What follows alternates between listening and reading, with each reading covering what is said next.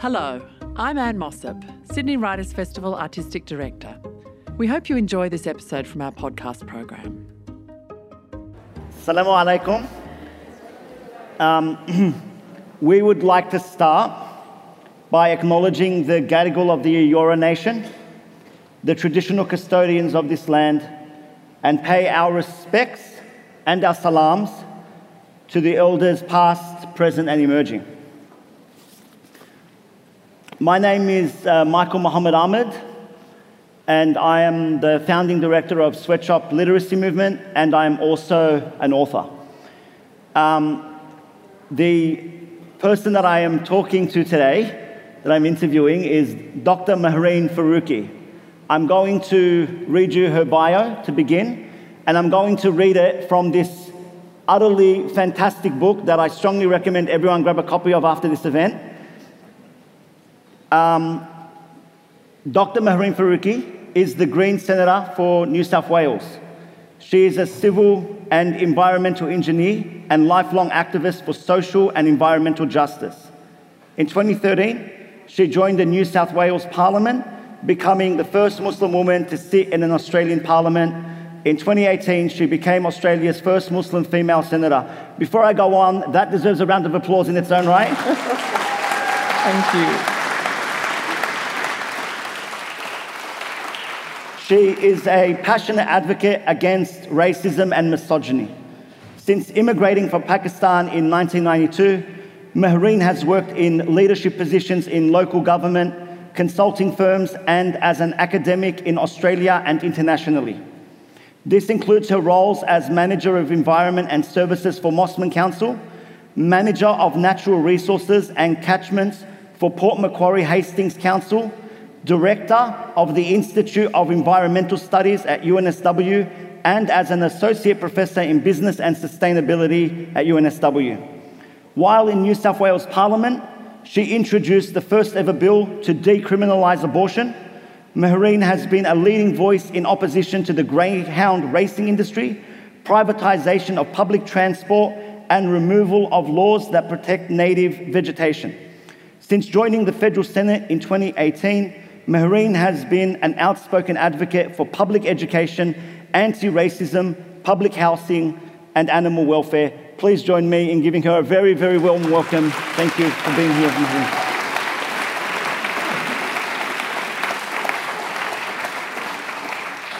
Thank you so much, everyone. Thanks, Mohammed. Assalamu alaikum. Hi, everyone. Um, Mehreen, the first question is you, you know what? It's, it must be a very difficult time for you right now. Um, and uh, not just uh, in the lead up to this election, but specifically from your socio political identity as, an, as a, uh, a brown Muslim woman in politics. And so the first question I, I want to start with is how are you doing?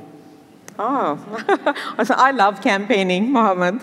Um, so, you know, in the last five weeks, six weeks, long campaign, but I love being out and about. I've traveled Australia in the last couple of months from Perth to Adelaide to Melbourne to Brisbane um, and, you know, all over New South Wales.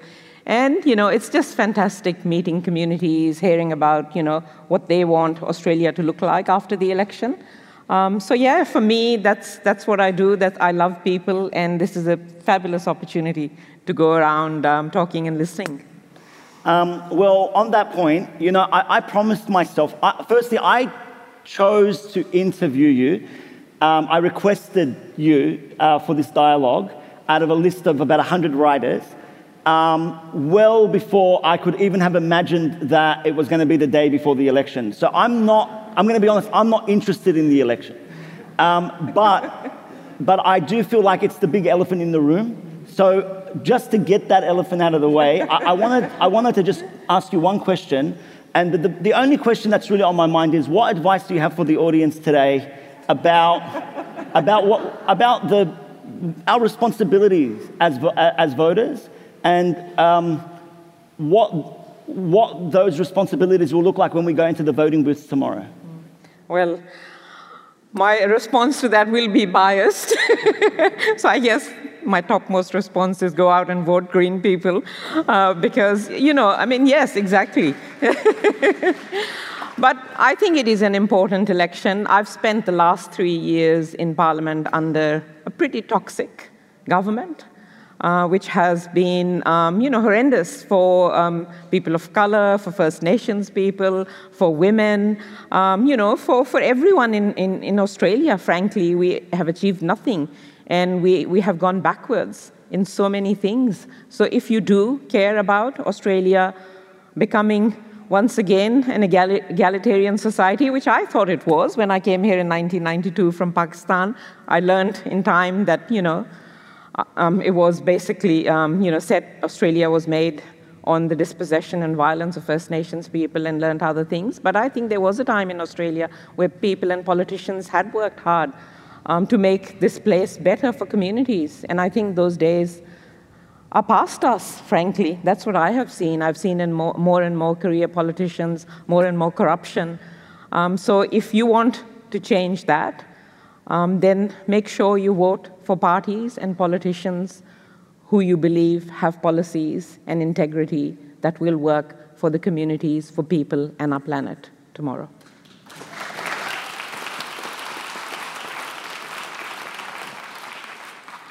Um, thanks, Mehreen. So let, us talk about your book. Yes, much more fun thing.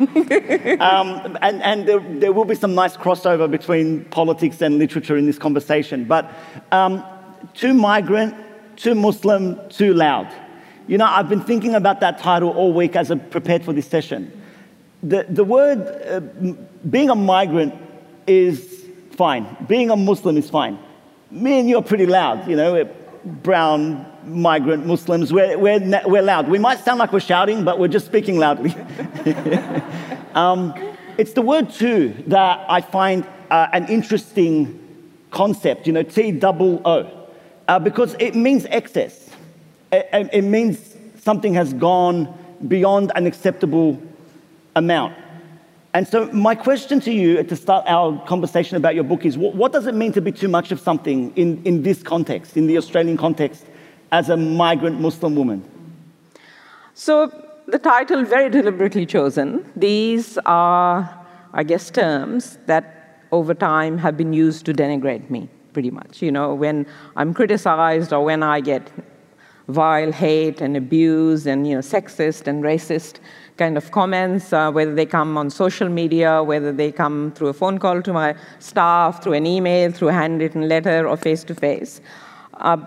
This is the kind of thing that I, I feel and I know that people don't like me for. These are my identities, you know. Yes, I am a migrant. I will wear my cultural clothes, the shalwar kameez, whenever I want to. You know, I will speak in my mother language whenever I want to. I'm a Muslim. Um, and yes, I, I, will join the public debate as loudly as any other politician or any other public figure. And why is it that people like Scott Morrison, um, you know, they can wear their identities on their sleeve, whatever Daggy Dad or whatever his identity is, and that's all well and good, right? Anthony Albanese can wear his identity, like he's seen as someone who loves craft beer, you know, go around breweries and do that, and that's all fine. Um, so, you know, for me, I am, I, I am very proud. I make it crystal clear that I am unapologetically a brown migrant Muslim woman who will speak her mind and who will speak her truth, and to hell with everyone else. it is, you know, this too muchness depends on who you are. When you're called too much of this, that, or the other, it is basically dependent on who you are. Like if, if a white man stands up and and is angry about an issue, that's all fine. But if someone like me or a black woman stands up and speaks angrily, we suddenly angry black or brown women. Um, I don't accept that. I never will. Um, so, you know, people can denigrate me, but I very proudly wear these titles. That's my identity. That's who I am. I'm not going to change. I'm here to change the system that calls us too much of this, that, or the other.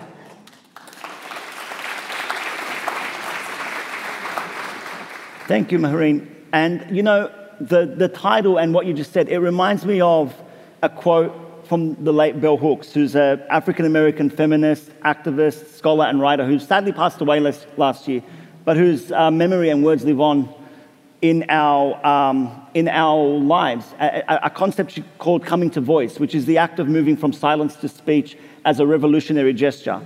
And I do think of your book as a, as an, as a revolutionary act. It's, a, it's coming to voice. Um, and so, as part of that act and as part of the story in the book, I want to go right to the beginning. So, I think a lot about um, a comment that Barack Obama made when he was president. He was once asked, What keeps you up at night? And he said, Pakistan. And I immediately interpreted this statement to be inherently Islamophobic. The subtext is that Pakistan is a Muslim country that has nuclear weapons.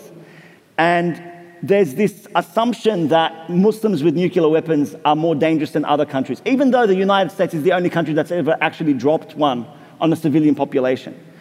I want to ask you about Pakistan. Growing up there, what are some of the, the realities of being Pakistani, having a Pakistani identity, of the place that we imagine to be Pakistan uh, versus some of the misconceptions and stereotypes? So maybe I'll start with talking about growing up in Pakistan, and I thought I might read just a little bit from um, the book. Okay, here we go.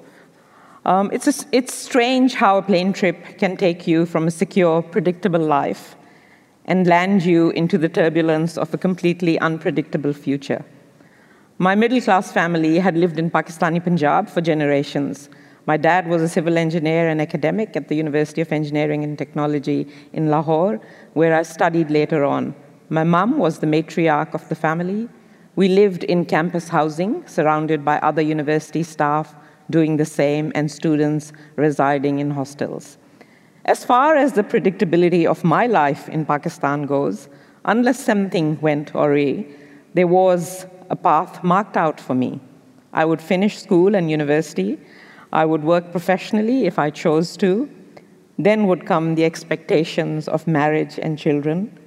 Within this big picture, there were, of course, many smaller frames uh, that made up the colorful collage of my life. Early morning walks with my grandmother have a special place in my memory. We used to walk through Jinnah Gardens, then called Lawrence Gardens, in the middle of Lahore city. I would collect leaves, write down the botanical names of the trees they'd fallen from, and go home to press them. I had reams and reams of books with beautifully pressed leaves.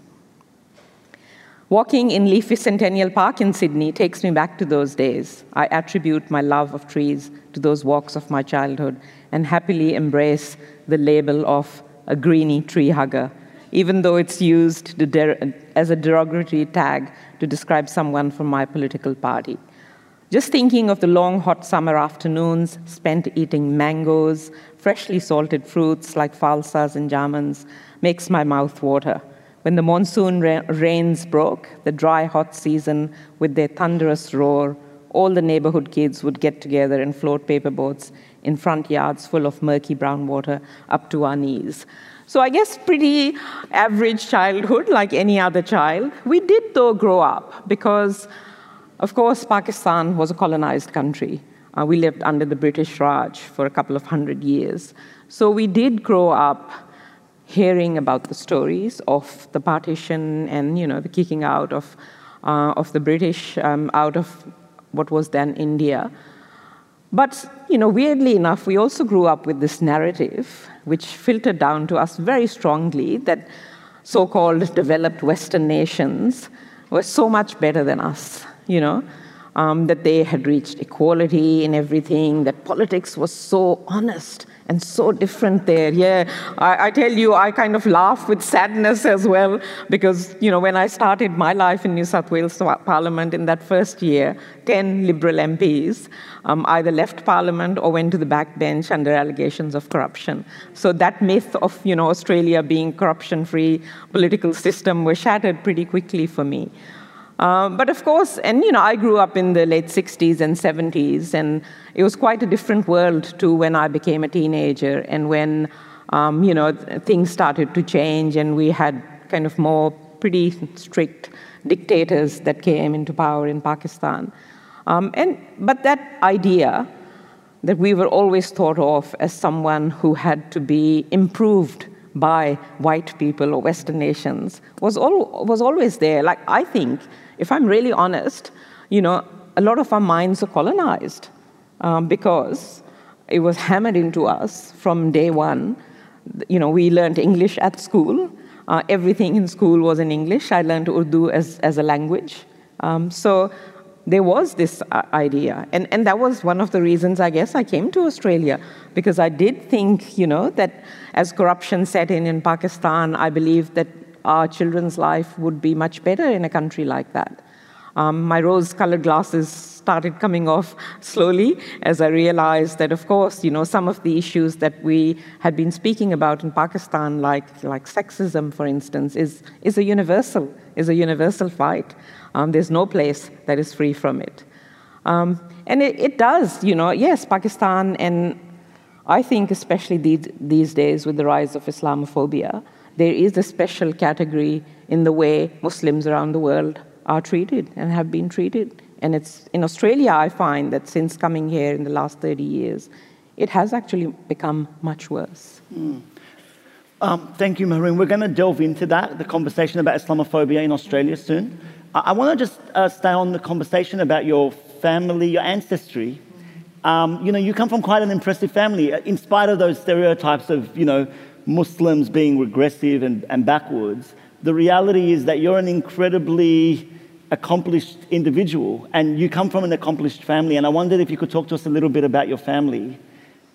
Um, sure. So, like I said, my dad was a civil engineer, and weirdly enough, all his four kids are civil engineers.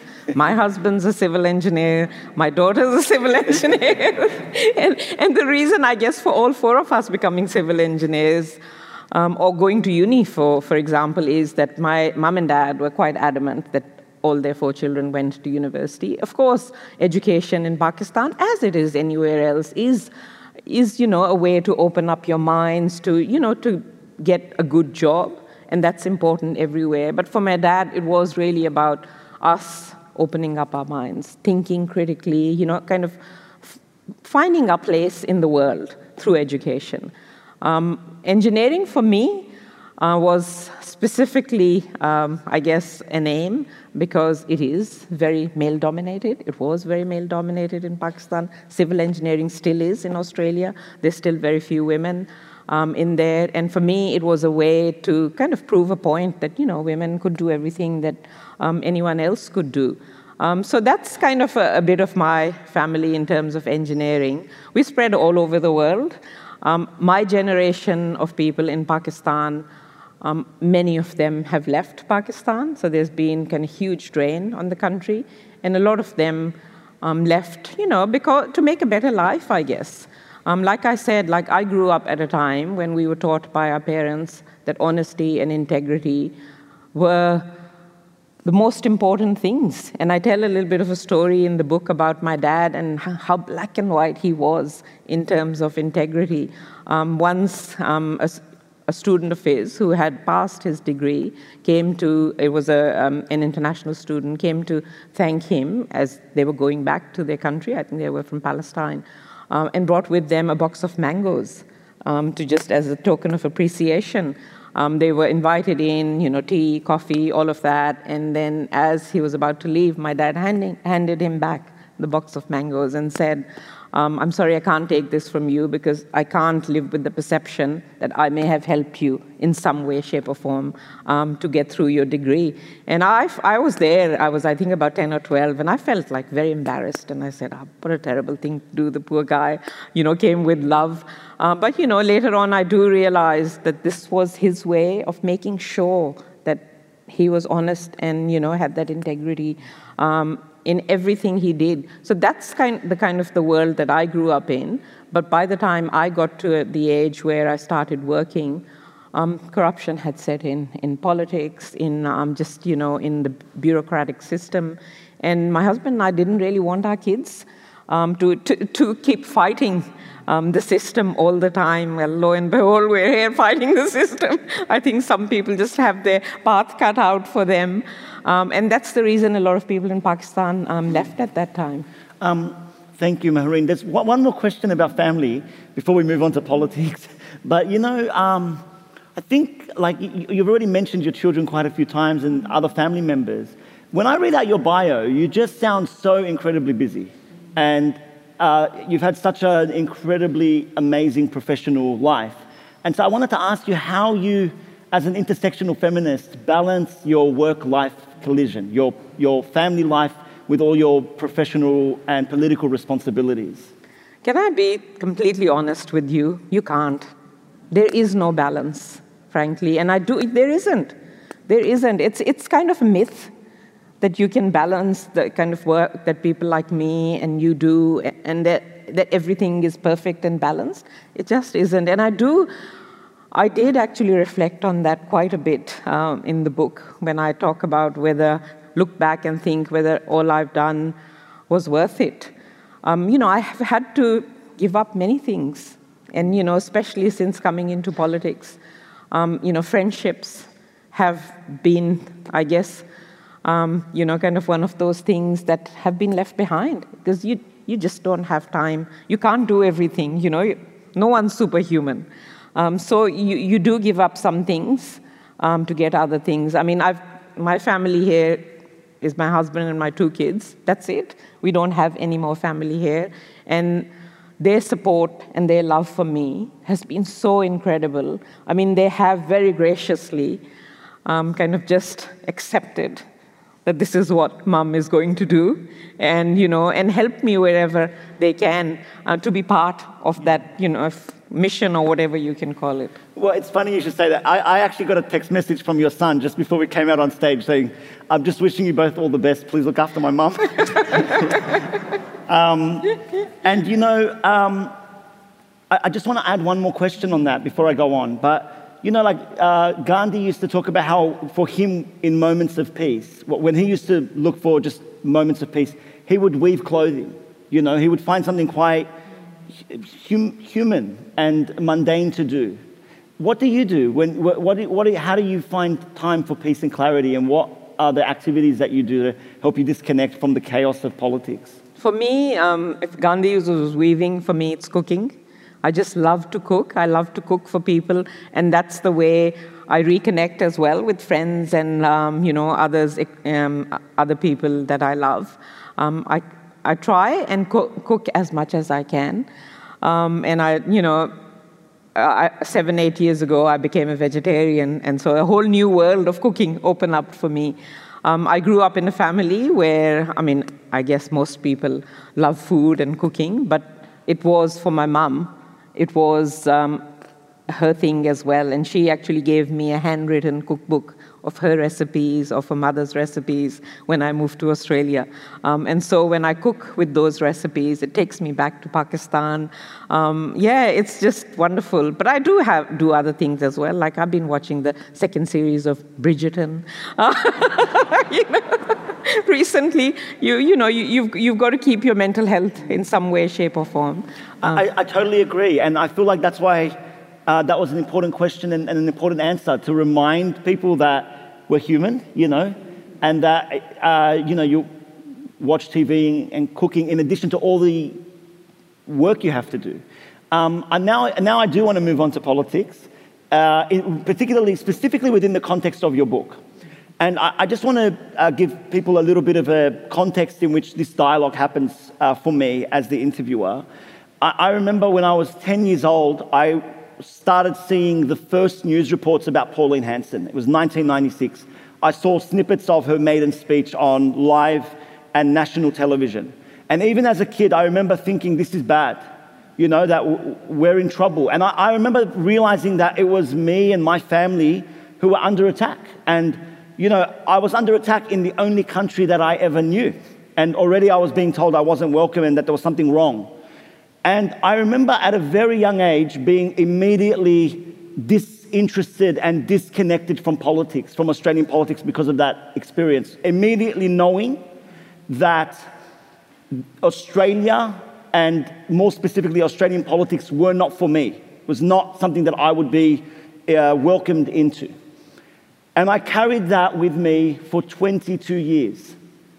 It wasn't until you were sworn in to the upper house as the first Muslim female senator that I began to feel like this country is for me and politics is for me and for our community. And in, there's a, a, a, a fantastic chapter which is called The Best and Worst of Politics.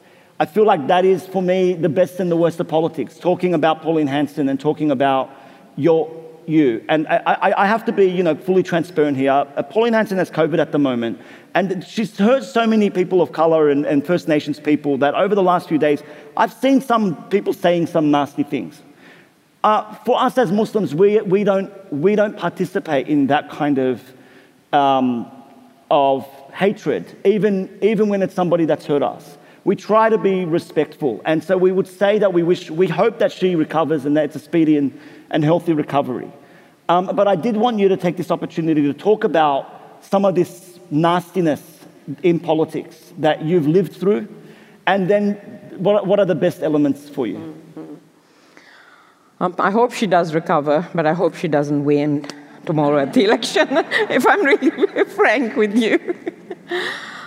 Uh, yes, that's another thing, I guess, Mohammed, that I never expected of Australia. Like I said, I grew up with this narrative of these countries being, um, you know, respectful to everyone that lived here.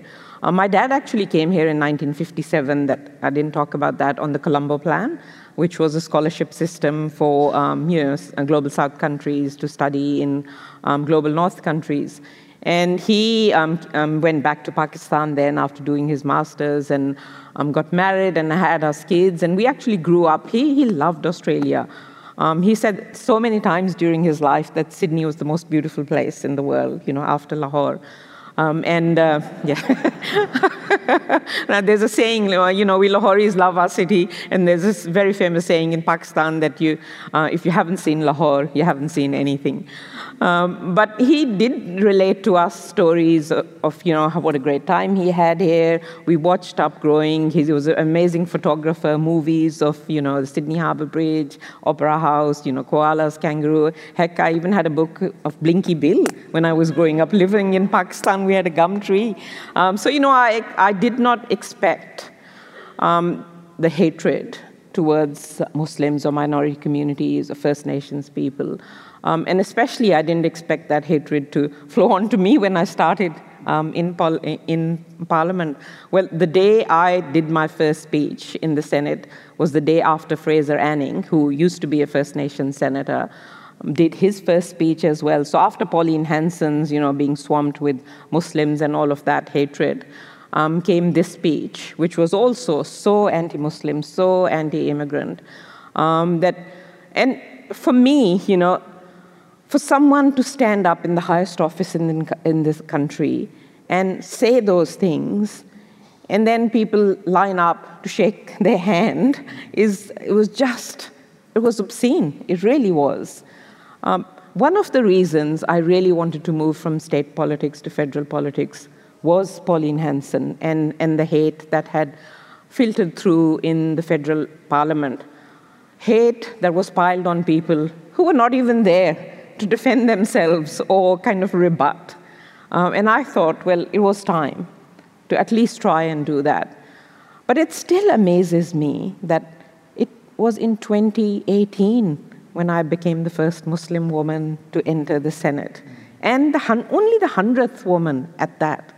It, it still shocks me that that's the place where we are in Australian politics and that we've gone backwards on a number of counts. Of course, gender is one of them.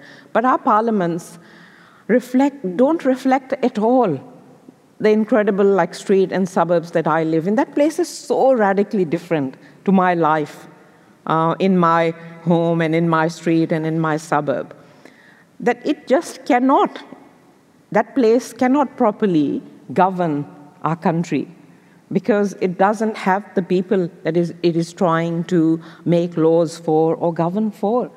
Um, but I think it's not, when we talk about Pauline Hanson as well, and the impact on especially Muslim communities and First Nations communities of what uh, One Nation has said and done, I think we forget as well that it's not just her, that it has been, you know, government politicians that have done exactly the same. It has been opposition politicians who have stood there and dog whistled as well. And that has all led into the normalization of what we see now in the community. Um, and I have to say this that that has been part and parcel of what happened in Christchurch when an Australian man went there and shot 51 Muslims. Um, we are absolutely going to talk about Christchurch, so next point. Um, but I want to stay on this because I promised myself there is so much, uh, there are so many reasons for us to be loud.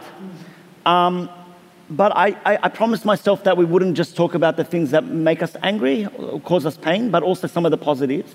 So we're, talking about some of the worst aspects of Australian politics. In addition to your, your own presence uh, for people in our community, what, do you, what would you say are some of the best aspects of Australian politics?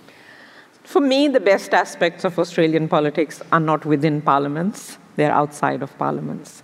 Um, for me, the best aspects of politics are the people who get involved and engaged, the people who make, pick up the phone and call a politician and ask them to make a change. Uh, and you would think that picking up a phone and calling someone, asking to change something, wouldn't really make that change, but it has. Even in my journey, it's happened twice. And I'll give you one of those examples. A woman once called my office and said that she had been dismissed from her work because she hadn't told her employer that she was pregnant at the time of her interview and her hiring. And initially, my team and I thought, that is not possible. Like, how in 2016 is that possible in Australia? That's complete and blatant discrimination. Uh, but then we th- thought, no, we should dig it up a bit more. And we found that in the New South Wales Anti Discrimination Act, that could be done. So, someone, if they don't declare that they are pregnant at the time of the interview or of hiring, can be dismissed by um, their employer. That was, I think, New South Wales was probably the only state at that time. There could have been one or two more that could do that. So, we got on a mission and we got that law changed.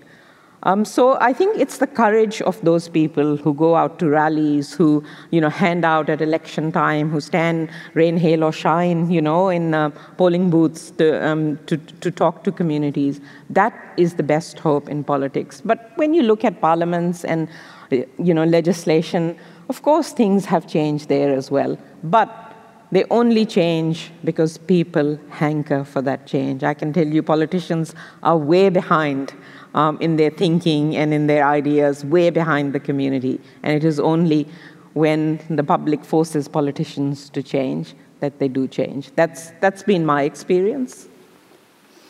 Thank you, Mehreen. Um, let's talk about Christchurch. Uh, so, in case you don't remember, uh, in 2019, in March, an Australian born white supremacist entered into two mosques in Christchurch and massacred 51 Muslims peacefully conducting their Friday prayers and injured dozens of others. Um, if you talk to most Muslims in Australia about the darkest period for Muslims in this country, most of them will point to that day. And it was absolutely the, the darkest and the most tragic day of my life as an Australian. Um, I wanted to ask you about the climate that led to the catastrophe, how it impacted you personally and politically, and what was it like in the aftermath for you? I should also add um, one of the most beautiful and uh, breathtaking pieces of writing in your book are about the, the, the Christchurch massacre and the aftermath. And so I really want to keep reminding you all about how fantastic this book is. And we'll, we'll have a taste of um, what Mehreen has to say to us today, but if you really want the, the full depth of this, definitely read the book as well. Maybe, Mohammed, if I read a bit about that first, and then we go into what led to it and what's happening now. Okay. And like you, that has been one of the worst times of my life in Australia as well. The Christchurch attacks have left a permanent, deep wound on me. It is a lingering sadness that has forever become part of me. I had an opportunity to visit Al Noor Mosque and meet the community three months after the attack. I was invited by Shakti Community Council, a non-profit organization serving migrant and refugee women of Asian, African, and Middle Eastern origin. They had been providing frontline support to the families affected by the massacre. I remember pulling up outside the mosque and being shocked at the normalcy of the world around it. It's a modest mosque in the middle of a fairly nondescript suburban area. But as I walked into the prayer area, I felt the electricity of what had happened here. This was the front door where the first victim was killed. A man who thought the killer was there to pray and so had welcomed him. Here was the hallway the killer must have run down, leading to the prayer room where he killed worshippers indiscriminately. There was the car park where he shot even more, before returning from his car with a reloaded gun to kill the wounded. The victims were as young as three. I did my namaz and prayed for the dead in the hall in which they had been killed so brutally. I sat with the families of those who had been targeted and heard their trauma. A mother now without a son, a young widow, a fatherless child. Amid their immense grief, I felt their strength and determination to survive and rebuild their lives. I had hoped to lighten their load. Instead, they helped me deepen my resolve to forge a path against hate. And I tell you, that was such a defining moment for me. Up to then, of course, I had been highlighting um, and, you know, pushing for politics to change, for politicians to change, for our laws to change, for society to change, so that pe people who are not deemed to look like Australians or what some think Australians should look like should be treated with the same respect, dignity as them. But this moment, it felt like, you know, the world had changed. And many of us actually had been talking about something like this. It wasn't that we didn't know that something like this could happen. We had been saying that the atmosphere of hate um, and Islamophobia in Australia could culminate in something that would be terrible. But no one listened. No one had been listening. Like even now, I tell you, um, and I've been speaking about um, Christchurch quite a lot, pushing for the Australian government to act on this because, you know, we have to reckon with the fact that the man was Australian. And just recently, when 10 people, at least 10 black people, have been killed in Buffalo, mercilessly as well, we know that that killer was actually inspired by the manifesto of the Christchurch killer. Um, even now, like no one, literally no one other than me, is speaking about this. Uh, but even after Christchurch, and like I said, I often talk about it in Parliament, I question um, politicians, the government politicians, to ask them what they are doing about the rise of the far right, because there is a rise of the far right in Australia, and it is extremely concerning. I don't get many responses, but I do get shouted down and heckled by people, even while I'm talking about this incident. Um, just not very long ago, a liberal senator just kept shouting back at me saying the killer was a socialist, the killer was a socialist. When we know, and this is what the New Zealand Royal Commission has told us quite clearly, that this was a person who was so influenced by far right ideology and Islamophobia, there is a real reluctance to accept. I mean, I don't think a single government politician has ever uttered the word Islamophobia. When I talk about far right extremism, they immediately stand up and say, yes, we will deal with extremisms of all kind. So they refuse, refuse to act on that. Um, and for me, my resolve, like I said, it's even stronger to make sure that in Australia, like we, so many of us come from so many different parts of the world. Um, you know, there's more than 50% of us now who are either born overseas or whose parents were born overseas. This country belongs to First Nations people, it is their land. And yet, far right extremism, and mostly targeted towards First Nations, people of color, and Muslims in the community, is, is on the rise.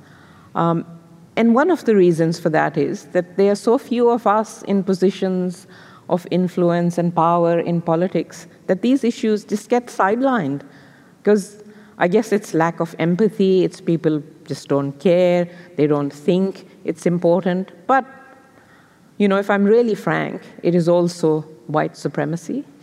It is a way of thinking where, uh, you know, um, people privileged um, to have had, I guess, the, the platform of being white um, think that their way of doing things is the best, and some others just don't come into that equation. Thank you, Mehreen. I, I, I still get shivers when I hear you read that section. Um, I wanted to ask you, you know, actually, after, because you were just talking about white supremacy, after the Christchurch massacre, I remember one front page newspaper article that had actually run a, a baby photo of the man who committed the massacre. And the headline was something like, Beautiful angel turned into masculine. And I've often asked myself um, why he was afforded that privilege of being humanized. I mean, nobody ran pictures of bin Laden as a baby and put it on the front newspaper and said, you know, beautiful innocent baby becomes mass murderer. Why, why do you think there is this culture of white supremacy that's threaded through our country? And what do you think we can do about it? And, and the second part of the question, I think, is the most important part because we have hundreds of people here in the audience, and I know that everyone here is sincere in their attempt to actually address this issue black, brown, and white standing together in solidarity. And so, what is your advice on how we address these issues? Well, I think we can't get past the fact that Australia, over the last 200 years, is a nation that has been built upon the violent dispossession of First Nations people. And we still don't acknowledge that. And when we say we, it's, I think it's, it's our, our political system, our governments. We don't have treaties, we, there's no truth telling, we, don't, we haven't implemented, um, you know, what hundreds of First Nations people got together um, and talked about um, um at Uluru a few years ago, the statement from the heart. Um, and there still isn't sincerity in, in you know, both political parties to, to really talk about truth telling, have a justice commission. And I reckon, unless we can acknowledge that and address it, and First Nations have justice in this country, it's very hard for us to tackle what is the trickling down of that same white superiority, white supremacy um, that impacts other people of color in this country. I guess why we haven't changed it is no one wants to give up power, right? People in power don't want, they want to stay in power. Um, and and that's, that's the issue that we have here. Like, we have, after the, you know, revelations was in, in 2021 of the sexism and the sexual assaults that happen um, in Parliament and the discrimination and the bullying and the harassment, there has been a bit more talk about the white privilege of how that place dip, drips in patriarchy, which has led to all these things. Uh, but obviously, not enough yet. And that conversation will never change with the current crop of politicians. Um, you know, there's so too few First Nations people. There is literally less than a handful of people of color. Um, and how will that change? I think for me, that's a question I think about a lot how to make that change. You know, while I'm very proud of, you know, my party room, which has 60% women, three of them black and brown women, I still think every single political party has to do much better um, at making sure that the face, body, and soul of politics represents the face, body, and soul of our community.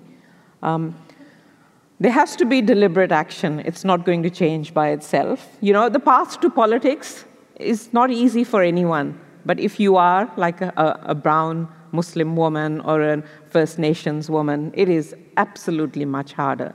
I mean, I'll give you my example. You know, I migrated here when I was 28 in 1992. I had no connections to the pathways um, the tried and tested pathways into politics. And there are tried and tested pathways into politics. And a vast majority of politicians come to parliaments through those pathways. It's your networks, it's the private boys club, it's, um, you know, um, being in student politics, it's then becoming a staffer a politician. Um, it is all of that. It's you know well connected to money. It's all of that. So you know I'm pretty much an outsider from from um, you know coming to politics. But even in politics, I think things have to change in politics as well. I'm pretty much an outsider while I'm inside that parliament. You know, I, I don't go to the places where networking happens after parliament breaks, which are the you know the clubs and the and the pubs.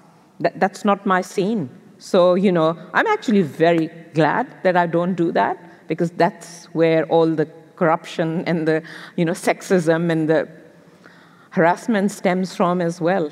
But that's the situation there. So even when you have made your way into politics, it's, it's, an easy, it's a difficult path. And, and I thought quite hard about talking about that in this book because I don't want to uh, deter other women like me and saying, oh my God, this is too hard. Uh, but I just thought the reality has to be said. Uh, and I want, you know, I want there to be hope as well. Like you, you actually can. Yes, it's hard, but you can do politics on your own terms. You don't have to become part of the system, although that might be the easier pathway. It's always very nice and cozy in the tent. Um, you can still be outside the tent and try and influence change. And you know, there are many examples. Many people have done that. For me, one of the examples from my political life has been um, changing abortion laws and decriminalizing abortion in New South Wales. I didn't like, the Greens didn't have the numbers. I was one of, um, you know, a minority um, kind of politicians in there. But we still made that happen. And we made that happen because people in the community showed solidarity. Um, I did. I do have a question on um, that particular topic. Um, so you, you, you, hit, you, you touched on the subject of abortion. Um, you have a fantastic chapter in the book called Feminist as Fuck. Um, and so, the, I guess the last question I want to ask you is um, what does it mean to be a feminist, and more specifically, an intersectional feminist in Australia in the year 2022? And I, this was a follow up question, but I'll just ask them together because we don't have a lot of time. On the topic of abortion, you know, there are so many misconceptions about Islam and about Muslims. We're often seen as the archaic, backwards religion and community, but actually, Muslim theology has always been very progressive on the issue of abortion for hundreds of years.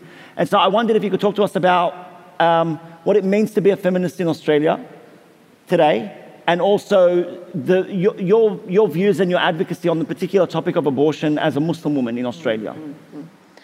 Um, yeah, well, that was another thing that shocked me about Australia that abortion was still a crime in New South Wales. And my kids often laugh and say to me, it took a brown Muslim woman who was thought of as very conservative to push for change in that direction. Uh, but for me, um, you know, women should have the unequivocal legal right to make decisions about their own bodies. For me, it was, of course, an issue of health, but first and foremost, it was an issue of women's rights.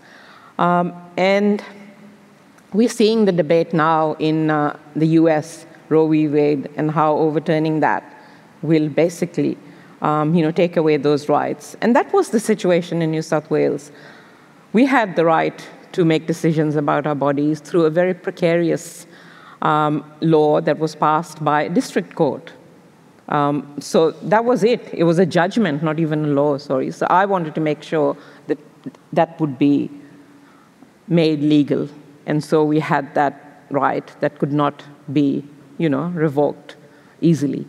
Um, and I had heard so many stories from women in Australia about how difficult access to abortion was. Um, and it was people living, if you're living on the eastern seaboard of Australia, it's all well and good. Uh, it's still very expensive, but if you are living in um, rural regional Australia, if you're a First Nations woman, if you're a person of color, um, if you don't have the money, it gets harder and harder. Women had to travel hundreds and hundreds of kilometers um, to have pregnancy terminations. So, kind of that was for me um, the push. And, and like I, um, you know, I said earlier, it is about the rights. It is about rights. That's for me, and I am very proudly and un- unapologetically feminist as fuck, as you said. My feminism actually was fired up in Pakistan um, by an aunt of mine uh, who was as loud and proud as me about being a feminist. And I grew up, um, you know, often hearing her fighting uh, with people in the family, in the community about, um, about women's rights. Um, and I've kind of, that gender lens has always stayed with me. Uh, but feminism has changed over time, and it should change over time. And so for me, my feminism is intersectional. Um, I, I think that you can't be a feminist if you ignore, for example, the rights of trans women. Um, you can't be a feminist if you ignore the plight of migrant women. You can't be a feminist if you ignore um, the struggles of First Nations women. Uh, I think we still have a long way to go there. I remember being pulled up at a forum in New South Wales Parliament by a, a very famous feminist uh, who said, by talking about intersectional feminist, feminism, I was creating divisions. Um, but again, that's something that I've become quite used to when I talk about racism. I'm the one causing division. When I talk about intersectional feminism, I'm the one causing division, as if those issues, racism itself, or, or not considering, um, you know, each and every woman within feminism are not the problems, and it's me speaking about them that they are. Uh, but I, I, will keep talking about them. I think there is more and more conversation happening about them, and, that, and that's incredible. Thank you, Mehreen. Um, I think you deserve a round of applause for that statement. And I want to, I think we're almost out of time, but I would like an opportunity to take one or two questions before we wrap up today. Just to say thank you very much. I'm very glad I made the decision to come here. Could you talk a little bit about how your faith, your Islamic faith, um, sort of drives your passion and your conviction, which is so apparent to hear today? Yeah, well, thank you very much for that. Thanks for being here. Um, so, I guess what drives me is a number of things. Obviously, uh, you know, what, what makes me who I am is, um, is my faith, is my culture, is the, you know, the, the knowledge and the, you know, teachings of my elders and my teachers. Uh, for me, it is very important that religion um, does not kind of intersect with the secular politi- politics that we live in. It is, it is really, really important for me. And I'll give you one example of how I'm treated differently. Um, when, when I took my oath in Parliament, I did not do it on the Quran or any book, and I did want, I deliberately did that, even though I'm still accused of, um, you know, doing it, while other people, and there have been hundreds who have sworn on the Bible and never get criticized for that, because, because my religion, nor anyone else's, should dictate how laws are made in this country.